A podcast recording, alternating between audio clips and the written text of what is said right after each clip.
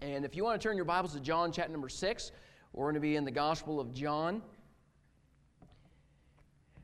And I'll have to say, um, for me as a as as as pastor at North Valley, my favorite my favorite service is Sunday night.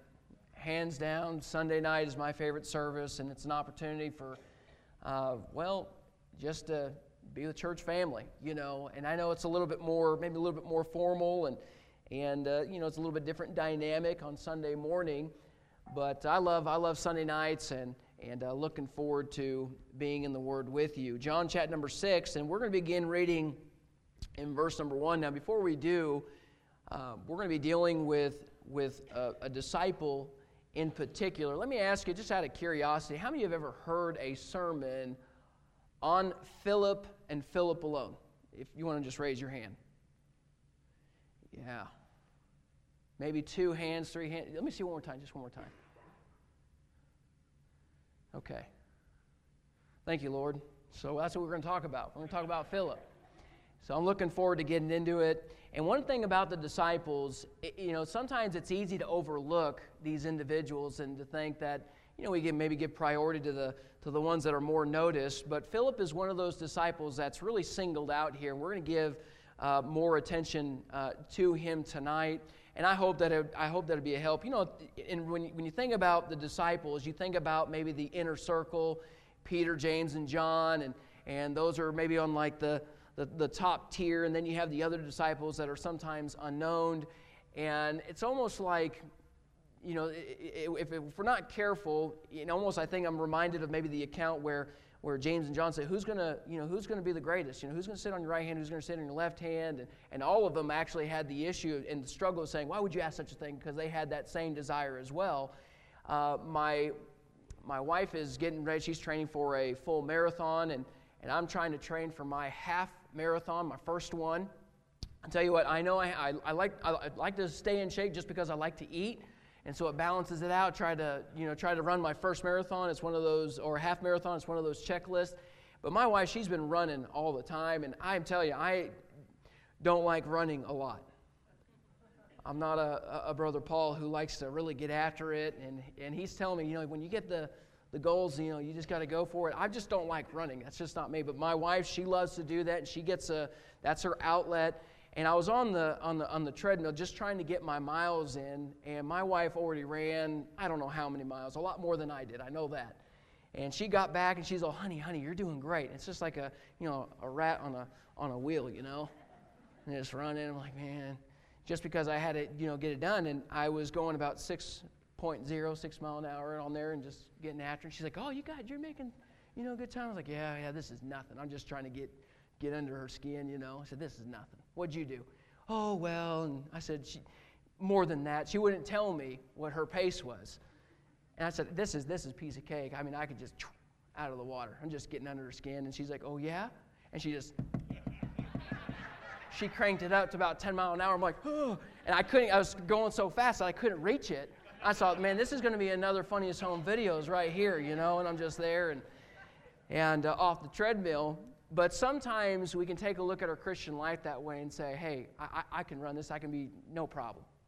And compare ourselves to somebody else who has been doing this for a lot longer when all of us are growing at different stages. And also God knows what, you know, how to handle us and how to deal with us individually. And when you take a look at the disciples, though some might not be made known as much as the others, the reality is that God was still doing a work, and, and it tells me that God is still interested in individuals.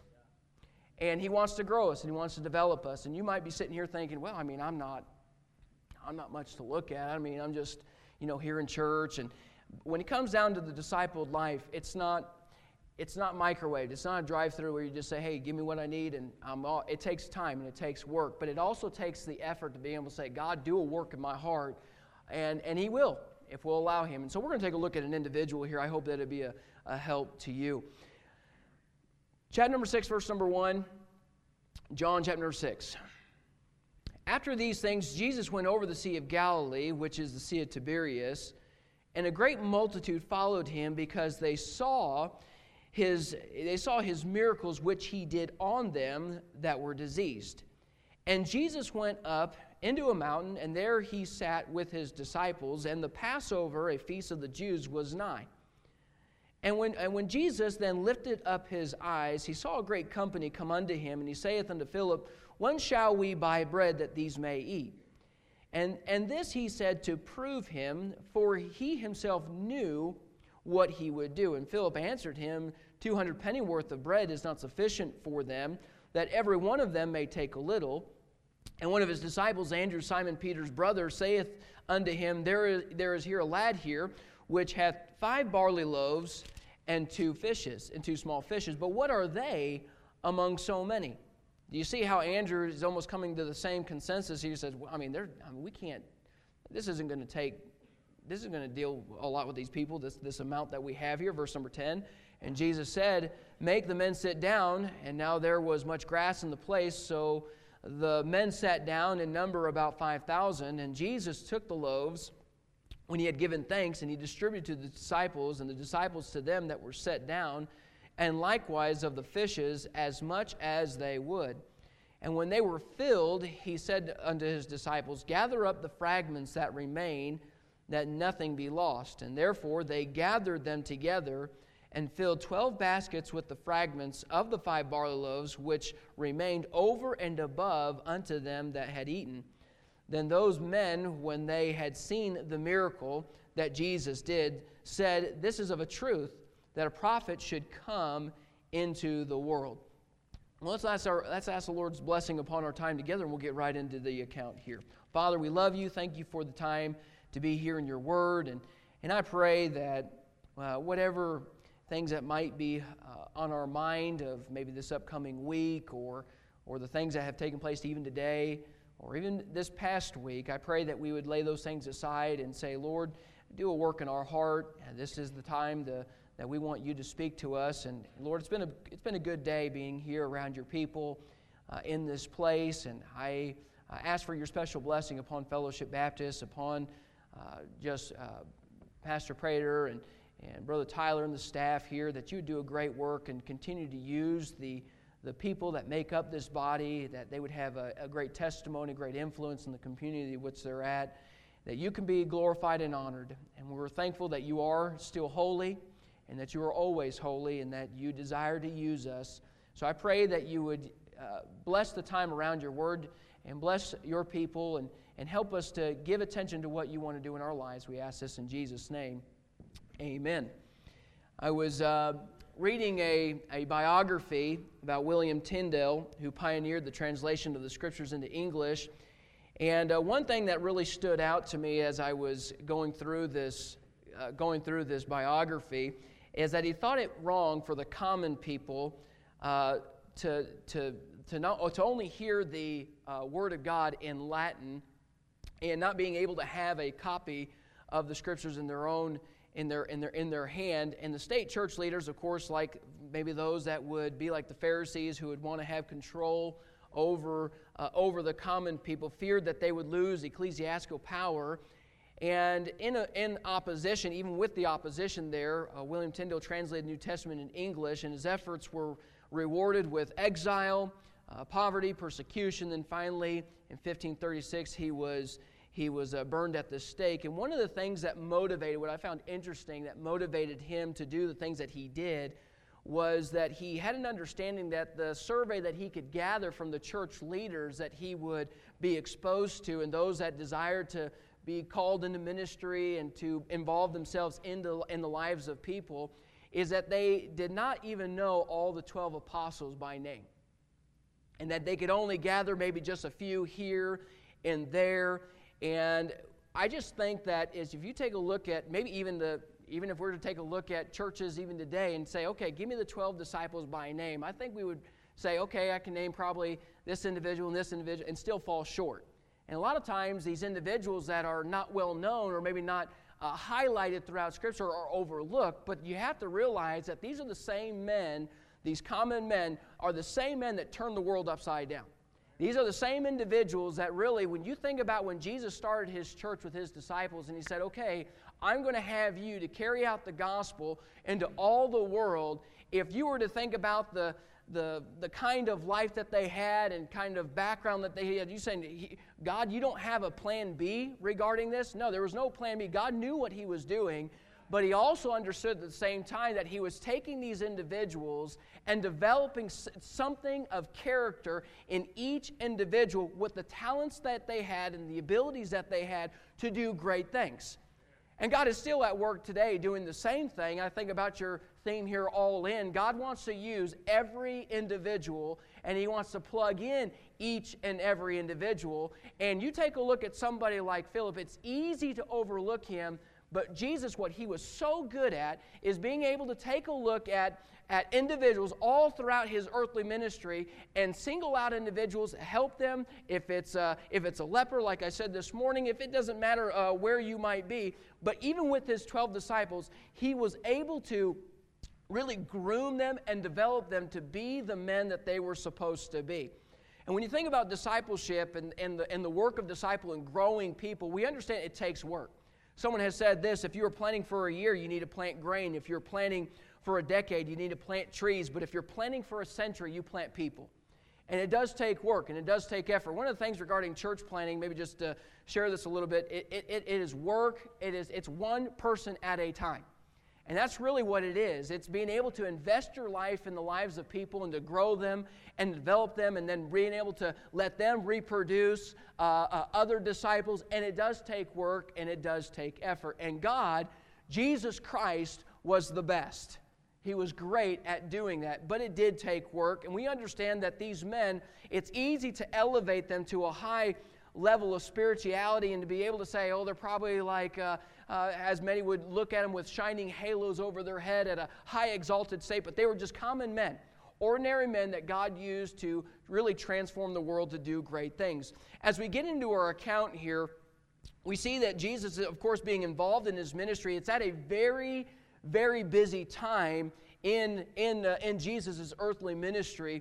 If uh, you were to take a look at Verse number, verse number one, after these things, Jesus went over the Sea of Galilee, which is the Sea of Tiberias. He has already been busy with him personally. I'm talking about Jesus with his ministry of being involved in the lives of people. I'm talking about the miracles which he performed. He would go out of his way to give attention to people, and it did take a toll, and it did take a toll on the, on the disciples. The disciples were busy in their own preaching endeavors that God gave them responsibilities for. And then, and then if you were to take a look at not just the physical exertion of all the The activity that the disciples were involved in, but there was also emotional uh, uh, emotional weight that was there as well. You take a look at John the Baptist was beheaded. They had to take care of that situation. There was the weight of, of, of, of, of that loss upon him. And Jesus saw that these disciples needed to break away. They needed to break away for a little bit of rest, and, and they would go to the, uh, sail to the other side of the Sea of Tiberias or the Sea of Galilee onto the eastern side, more of a, a secluded area. But at this time, there was also the fame of, that being spread abroad about the name of Jesus and about the work of Jesus and all the information. It's also during the time of the Passover where the, the area would swell with, the, uh, with traveling Jews coming to celebrate the Passover and give attention to that. And as they would hear word about his ministry and about his work, they would desire to see him and to benefit from that. And, and so the word was getting around, and so he was desiring to break away. But as he was breaking away, he was sailing on the eastern side, and now they are confronted with all the disciples. You have to put yourself in the in the shoes of the of the disciples. Here they are, they're wore out. They're weary, they're tired, they've been giving themselves over to all kinds of activity, and as they are sailing over to the other side, they notice that there is a sea of people. Now, someone took the time to figure out how many men there were, five thousand men, not counting in the other accounts women and children that were there. And so here's a great host of people that probably uh, said, hey, we noticed that he was sailing in this direction, or I, I don't know all the details, but we know that they desired to see him. And there they are trying to get to a secluded area, but they are met with a host of people. Now, I don't know if you... Uh, you know, maybe read your Bible this way, but I picture my mind as as the, the, the ship is sailing over there. Here is here are thirteen men that are in the boat, and as they are on the boat, they notice that there's a host of people there, and as if you were one of the individuals that would be part of the multitude, you would see this boat that would be coming, and it would just gather into one area. The closer you can get when it meets the meets the, the beach there, you want to be the first to make contact. I mean, I remember our church gave us the opportunity to, for, for, our, uh, for our church anniversary, gave us tickets to Disneyland. My kids had no idea about it. It was going to be a big surprise, and and uh, we were all excited, and so we made our uh, made our arrangements. We got up the hotel, and we just said, hey, you guys want to go walk downtown Disney? And and we did one of these things where he said, you know, uh, oh, what about Disney? And I said, oh, you know, we'll just, we'll see, we'll see. And Shirley's like, you're, you're, you're ruthless. I said, let's just, just build it up, build up the excitement, you know. And so we go downtown downtown Disney, and we're going down, and, and we're checking out all the stores, and you can just see they're excited. The adrenaline's kicking, and, and you get to the uh, to the outer court there where you have one uh, uh, uh, uh, amusement park over here, and then you have Disneyland over here, and there they are, and they see the, uh, you know, hearing the people scream on the rides, and they're all excited. People coming in and out, and here the kids are going like, well, downtown Disney was all great, but why did you know you bring us to this? And it's, thanks, Dad. It's like pouring salt in the wound, get us all excited and saying, we'll see, we'll see. And then you get us to this, and, and that's when we pull out the ticket and said, hey, tomorrow, kids, we're going to Disneyland. And here they are just, I mean, revival just broke out. They're excited. They're excited about what's going on, and they're excited about the opportunity to be there. And so the next morning we got there, and as we got there, here they are, uh, all lined up, and, and you know how the, the gates are, they're all lined up, and, the, and there's already a good number of people that were there, and we're towards the back, and, and we're trying to figure out what gates are going to open up, and though they have so many gates, there's only so many gates that actually open up. They don't open up all the gates, and here uh, as the uh, workers started to come out, they started to open up, here's a gate, and here's a gate, and here's a gate, and you just see the people just start funneling into where the gates opened up. And I'm telling you, I'm telling you, even older folks with canes, there's like, I don't care if you have strollers and kids, get out of my way here. I'm I'm in line. And there was just this, you know, this this movement. I, I, I tell you what, I started getting, you know, like this this adrenaline kick for myself, saying, hey, you know, babe, get up here. Let's just let's get this Baptist mentality out of here and just say, hey, love one another. Let's get in line. Let's go. We got time. We got to get going. And uh, so anyways, we got in line, and I and I, there was this excitement, there was this this adrenaline that was going on, and, and as Jesus started to, to make their way with his disciples, you have to see that the adrenaline of the people saying, here he is, he's finally coming, is that him? Yes, that's him. And it caused a commotion, it caused excitement to the uh, to the multitude that would be there, and here they are meeting up with him that were that that that, that would be there. And it's interesting as as the the scene takes place. Here's the disciples thinking, and they probably thought this when they saw the people afar off on the uh, off on the off on the horizon, thinking, "Are you serious? We have to deal with more people." You can see this because in the other accounts, as they get to shore, they have this reasoning: uh, "You need to send these individuals away because you know what? We they're going to faint in the way, and, the, and and and they don't have any bread, and they don't have any sustenance, and they're just, it's not going to be, we just want to make sure that they're coming across real spiritual, but the reality is because of all the things that they faced and the overwhelming of being physically tired and emotionally drained, they're saying, I don't want to deal with this, I don't want to deal with more people, I'm wore out, we were, uh, we had the understanding that we were going to break away when we, when we left, uh, when we left from this area over here, we're thinking, finally, we're going to get over here, and R and R, and this is going to be be great, but now we're confronted with more people. That just tells me it's going to be uh, it's going to be more busyness, more activity, more lack of sleep. I'm not looking forward to this. So would you do this, Master? Just send them away because, and he gives reasons.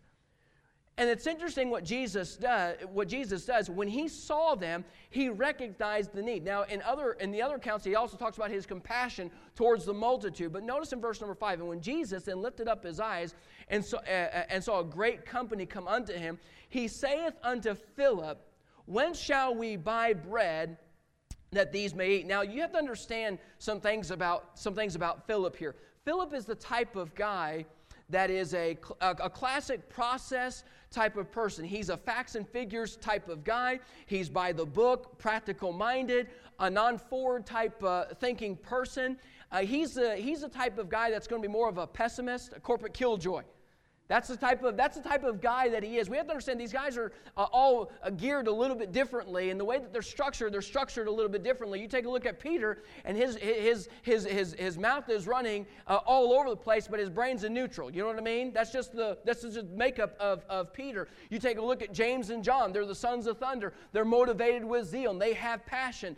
And and, and all these individuals are made up a little bit differently. But Philip, he's the kind of guy who would identify with reasons why things can't be done instead of finding reasons of how things can be done. That's just the way that, that's just his makeup, and that's how he is given himself over to. And when you see him, here is a situation that, that Philip is confronted with as well as the other disciples, and here's a need, and here's a situation, and Jesus knows the question that they ask, send them away because they don't have bread, they're going to faint in the way, and he also sees the situation of a host of people, that five thousand plus uh, individuals that are out there, and he understands there is a need, and something needs to be done. So he turns over to the, out of all the twelve, he turns over to the individual that's probably the, the most pessimistic, and says, hey, Philip, let me ask you a question. He identifies and singles out Philip. Philip, uh, how are we going to uh, take care of this? Now, there's a reason why he singled him out. And the, actually, the passage tells us the very reason why he singles him out. Notice in verse number six. And this he said, notice this, to prove him, for he himself knew what he would do. It's not like when he's asking the question, he's really trying to get information or counsel of how to take care of this situation.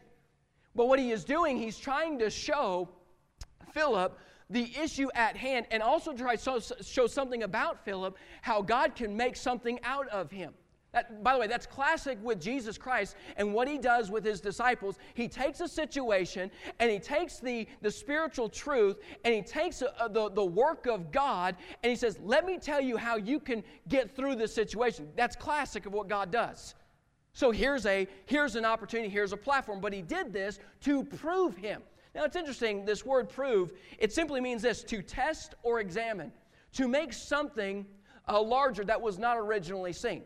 Now, I'm out here doing a revival next week. I had the opportunity this past few days to go hunting. Now, out here, what you do is you sit in a tree stand and you wait for something to come by and you just, there you go. And I obviously have a hard time doing that. But in Arizona, it's a little bit different. You actually, I, I say you have to actually work for your deer.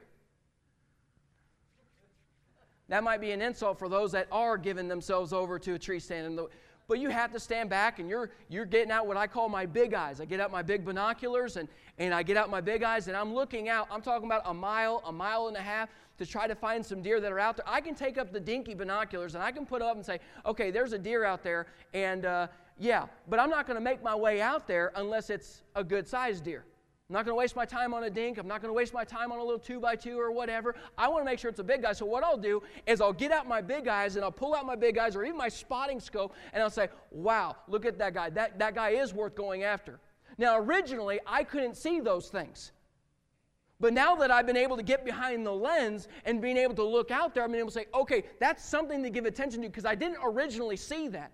And what God is doing, he is proving Philip. He, all Philip sees right now is a host of people that are out there, and he sees the impossibility in the situation. He says, there is no way. There's not enough Chick-fil-A's out here. There's not enough Filet-O-Fish sandwiches out here to feed all these individuals. I don't see how this is going to be done. This is an impossibility. This cannot be done. Why would you say he, it can't be done? Notice the way that he responds. Oh, verse number seven, Philip answered him, well, two, he had actually worked this out. two hundred penny worth of bread is not for, sufficient for them, that every one of them may take a little. Now, now, now think about this. He worked this out.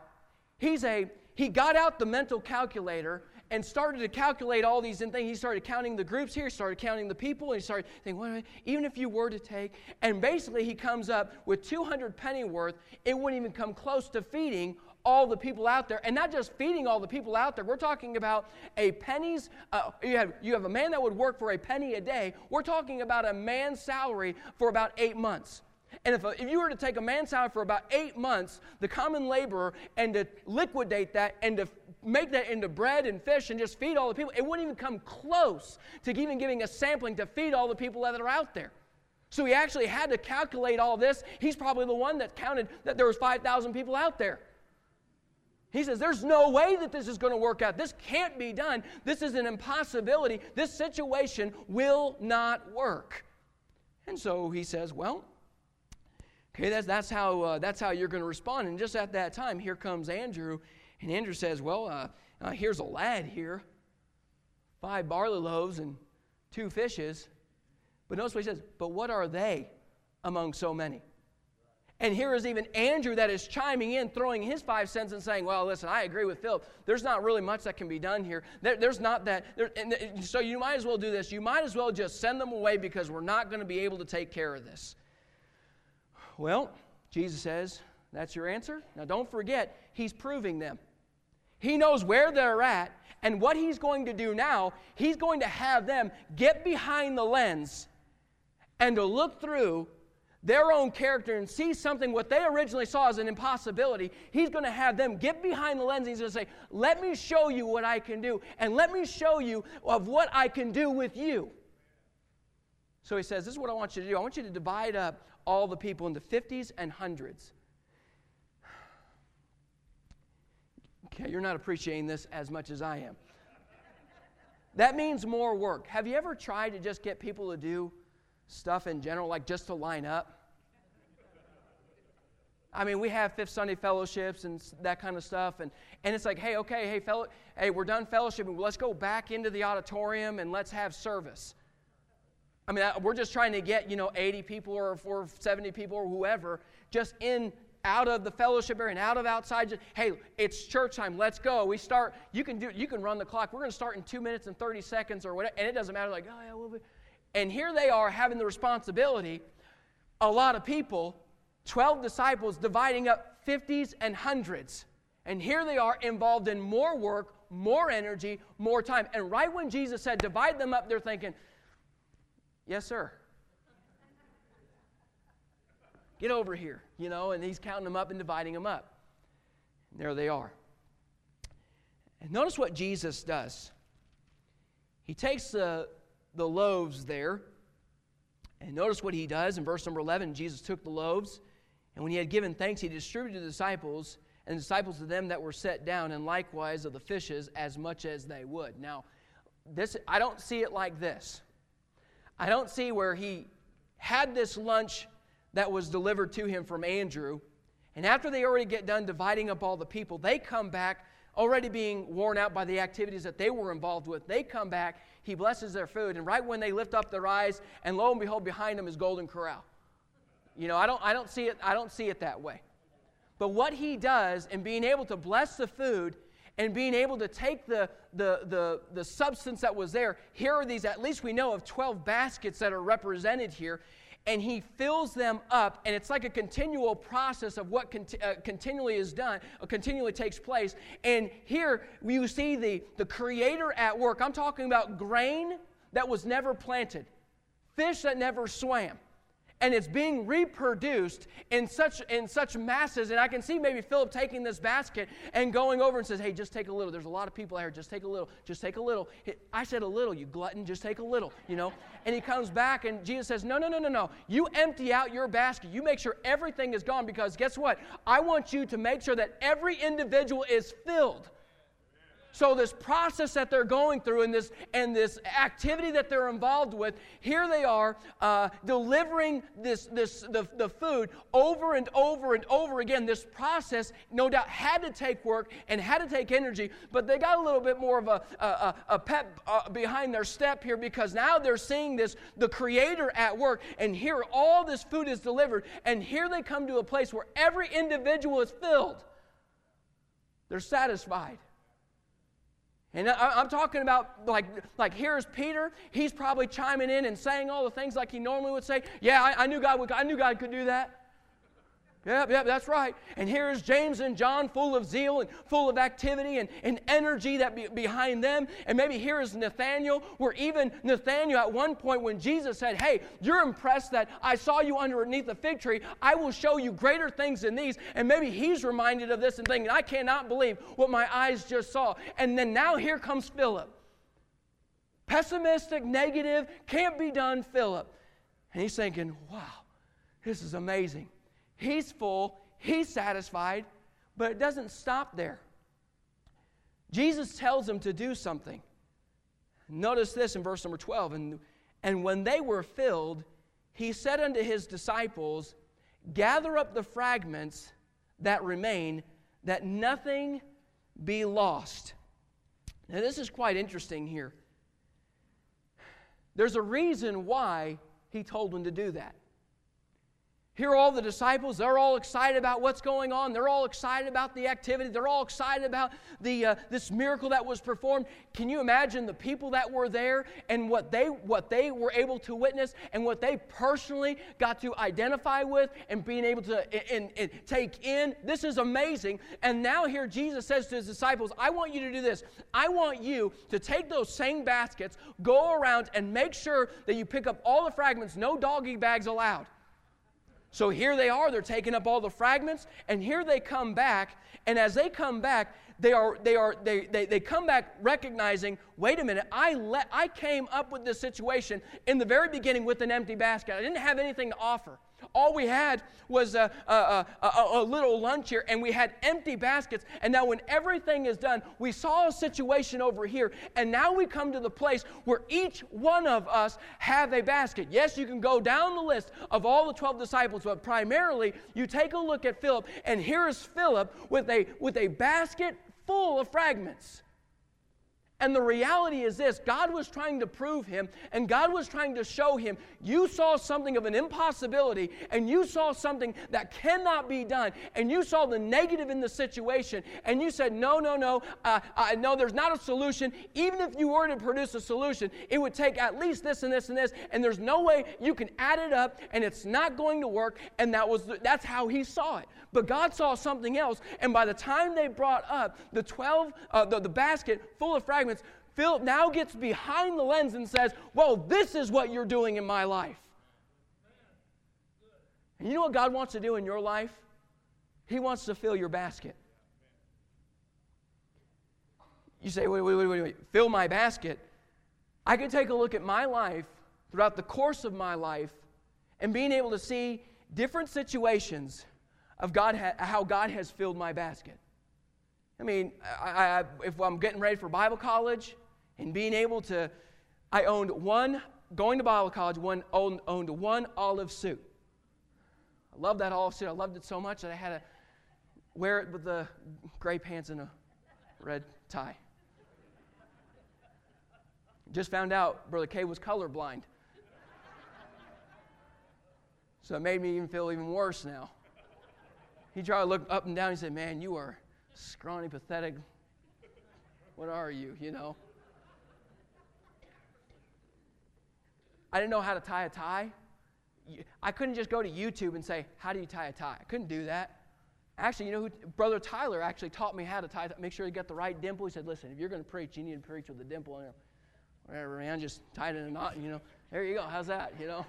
He taught me how to tie a tie, and And I remember going to Bible college and thinking, you know, Lord, I, I have this expectation, and, I, and, you know, you go to Bible college, you're supposed to know all the Bible. I thought you had to know, like, the first five books and have it memorized and all this. And I didn't know. I'm joking about that. But, I mean, I didn't know. I, there was a certain expectation that I had, and, and I'm thinking, man, here are these guys, and I don't know where I fit in on this, and just trying to just trying to make things happen, and God provided, and God supplied the needs, and taking care of this. And remember getting then and then married to uh, to my wife, and, and getting getting ready for just not just married life, but then able to take care of two school bills and trying to figure out the needs that were there. And God provided uh, jobs uh, for me to, to take care of. And I remember in Bible college being able to get a job at Dillard's. I was selling men's suits or something, but I was selling ladies' shoes. Selling ladies' shoes. Now, I'll tell you what, uh, in all honesty, it was a blessing because the commission was out of this world. It was good. And I didn't realize how hard it was to get into the areas of selling ladies' shoes. But I don't, selling ladies' shoes, are you kidding me? I, I wasn't expecting all of this. But at the same time, I'm seeing a situation, and I'm stepping into this and thinking, okay, I married, and I'm in school, and already going through this process here, and listen, uh, being able to change out tires, working at a tire shop really isn't cutting, cutting it. It might take care of this bill and this bill and to take care of this, but it's not going to take care of all the school bills, and God provided this job at Dillard's. And then we found out, to top it all off, we found out that we were expecting Kayla. And I'm getting, oh boy, here, how are we going to take care of all these needs and these demands? And here is this job at Dillard's. And I remember getting the orientation, walking through there, and here are all these individuals opening up their books of all their clients. Thinking, I don't have clients. And they would t- show me to the back board right here on the very back behind the registers. You know, go in the back and there's the board there, and it shows you the top salesman. It tells you how many shoes you would sell, and, and then shows you how many returns you don't want returns because it goes against you. And, and here are all these individuals all named out, all lined up from the top seller to the to the very bottom, and the figures that were all there. And you wanted to have high figures because if you were able to sell over your, your base rate, you would get the commission on top of that. And I'm looking at that thing, and oh boy. How long have you been here? I've been here fifteen years. I'm like, that's nice. So a lady comes in. She says, yeah, I'll just take Gwen, or I'll just take so-and-so. I'll just take so-and-so. I'm like, okay. So I was I was intimidated by it. And I remember sitting in that, many of you might remember that blue Ranger that I had. Old trusty Ranger. And I remember sitting there in the parking lot saying, God, and I wish, I wish I could be, I wish I could say I was praying out of faith and saying, God, I believe you can do this. But it's more like desperation, saying, God, I see the impossibility in this, and there, I just don't see how you're going to do it. That's how I, honestly, how I prayed. And just like, I don't, it's just not going to work.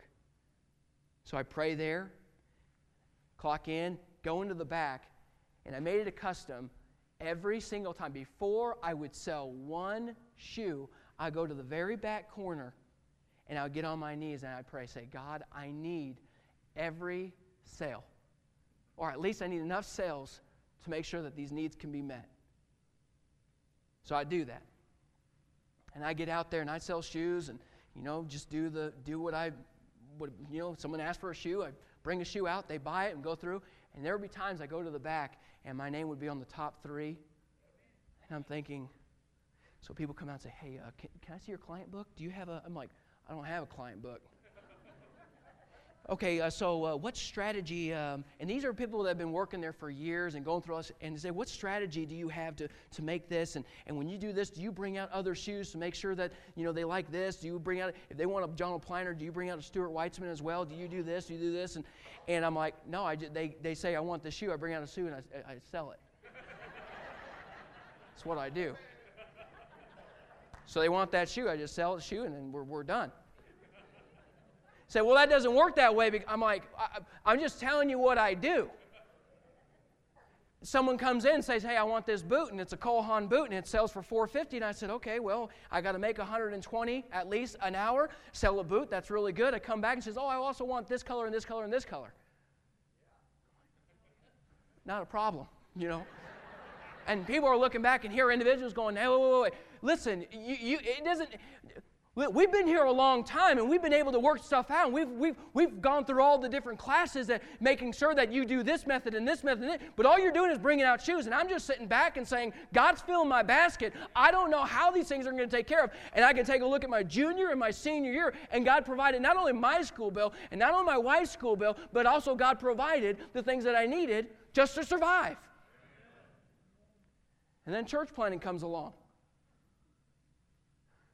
You would think that I would pray in faith and being able to say, church planting, here we go. And being able to spearhead and load up the U-Haul and say, here we go, we're just going to take this by faith, and we're just going to trust God that God's going to bring, and we're going to be running next year one hundred twenty, and by the time three, uh, uh, three year, the three-year mark rolls around, we're going to be hitting. Now, I, I, no, I'm not saying, maybe I'm being a little sarcastic, but I had great ideas until day number one came around. We had fellowship family here, and boy, the first Sunday is always, can I say bomb? Great, wonderful.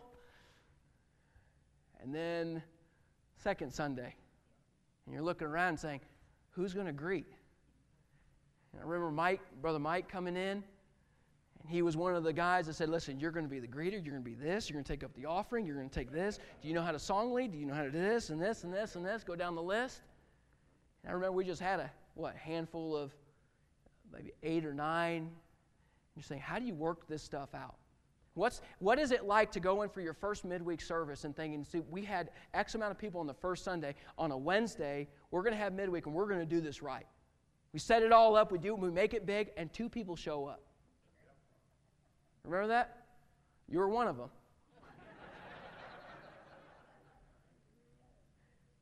Anybody need to be saved? No? Okay. Every head bowed, every eye closed. I'm talking about awkward. And here you are just trying to work things out, and you're thinking, I don't know how this is going to take. and then you find out, oh, by the way, the school bill or the uh, the school payment of you renting the facility is going to be uh, nineteen hundred dollars, and by the time uh, month three rolls around, they they they they jump it up to to, to near three thousand dollars. I'm thinking, how are we going to do this? How are we going to pay all these bills? How are we going to take care of all the all the needs? And so we start looking for different areas and, and different things. And, and here I am saying, God, I don't I don't want to see this thing fail, and I don't want to see this crumble. I want to make sure that I'm faithful, and I want to make sure that we plow through this and grind it out and work hard and being able to do all this. There's so many people praying, and, and so there's all these expectations that are there. And here am I on the backside saying, how are we going to do this? And we started to grow, and we started to, to gain some people, and we looked at this fire station. And all I thought in the beginning was saying, maybe we can renovate it just to make it worthy for us to be able to have our own place to pay for something cheaper. And the lady comes back and says, well, why don't you do this? The owner says, why don't you just buy the thing from us? And here I am thinking, okay, buy, buy it from you. Here we are, I don't know, four or five months old. I said, well, I don't know how we can, you know, accomplish something like that. And, and, uh, and I remember, I wish I can say, I came to the pulpit with faith and saying, okay, folks, she's asking for thirty thousand dollars down payment for us to look at this, and maybe we can, you know, just pray about well, how God's going to lead. And, and here I am saying, just a shot in the dark. And by the time we end the service and we get out, here's a lady that comes up, says, you need thirty thousand dollars? Not a problem.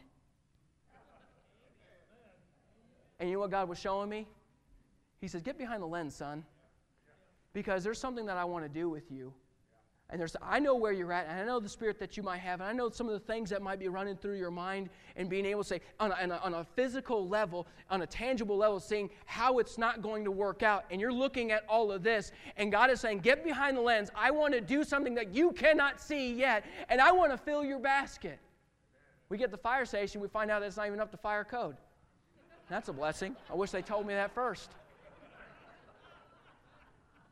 So there goes another forty-five thousand dollars. And here we are, guess what? God provided. And we go down the list, and you say, okay, well, that's your story. That's my story. God has a story for you. Well, well, I'm not, I, I, I'm not, I'm not this or that. Like you have to be this or that. What, what, what, what classification do you have when God says, I don't show partiality, and I'm not a respecter of persons? And it doesn't matter if you're a teenager and you're thinking, okay, uh, God, I want to live for you, and I want to do what's right, and here I am exposed to all these things. And here is God saying, hey, I don't. It doesn't matter how young you are or how old you are. Get behind the lens. Let me show you what I can do. And God takes uh, and does miraculous things, and He fills your basket, and you're thinking, how was this accomplished? And can only be attributed to God.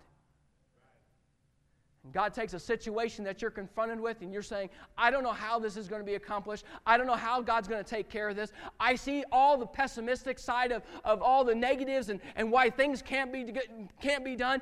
And it doesn't matter who you are or what you've been exposed to or what your last name is. It does not matter who you are. God says, you're my child, and I recognize if you're like a Philip, you might be lost in the mix and you might be lost in the shadows, but I'll tell you what, I have not forgotten you. Get behind the lens. Let me show you what I can do, and I can fill your basket. God wants to do that in your life. God wants to produce great things. The Creator God, who took nothing and made everything and made the sustenance for the people to be filled, and, and being able to say, I can use you, and if you're all in, I'm telling you, I can do some great things that you can have a testimony to so-and-so, and you can have an influence on so-and-so, and God can make it clear to you that I can fill your basket, satisfy your need, and being able to take care of things that you sought, you could only think that of, of utter impossibility. Just get behind the lens. Let me do a work in you. But Philip had to come to the place, even with all of his issues and with all the drama and all the different things of, of his pessimistic spirit, he still, God was so patient, and God was so kind, and God was so long-suffering to take Philip and said, even where you are, I can do great things. And God wants to do the same with you. God did the same with Joseph. He's thrown in a pit. He has this dream. He's thinking, God, I mean, I even, I believe this is from you, and I, how are you going to, I thought this was going to happen. And his life was like a yo-yo going up and down, up and down. And even times when he's thrown back in jail again, he's saying, would you remember me? Two long years go by. He's like, man, I think God's all forgotten about me. I just see an empty basket right now. And what he did not see was the unseen hand of God. And God was working behind the scenes. And God brought him out. Right place, right time, right situation. And God filled his basket.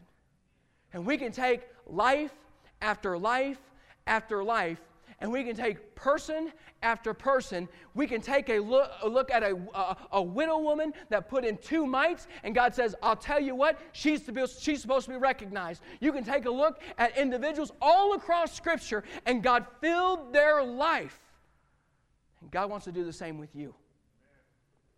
Sometimes we miss out on what true discipleship is all about because we stand back and we don't want to accept what God wants to do in our life, because it does take work. And God first, God first has to use an empty basket before he fills it. He has to use a situation. He has to use something of an impossibility in your life for you to stand back and say, I cannot take credit for this. Only God can do something like this. And God wants to do that in your life. And you're faced with who knows what. And you're faced with situation after situation. You're faced with circumstance. You're faced with uh, a, an issue, whatever it is, with the, the, the amount of people that are in this room. The, the, the list could go on and on. But I believe the Holy Ghost is so good to say, here's what I'm doing in your life. Let me show you something that you faced last week. Let me show you something that you faced last year. And here you are. You're showing up with an empty basket. And God is saying, I can fill it. Let me fill it. God can do that with you. If we allow ourselves to say, Lord, what you can take that looked as an utter impossibility, you can fill. And if you're his and you're a child of God, discipleship, yes, it takes work. Yes, you have to forsake all and follow him. Yes, you have to deny yourself. Yes, you have to take up your cross. Yes, there's work, but with that comes reward. You might not see all of it now, but in the process of time, I believe this, God is so good to fill baskets. And maybe he wants to do that with your life.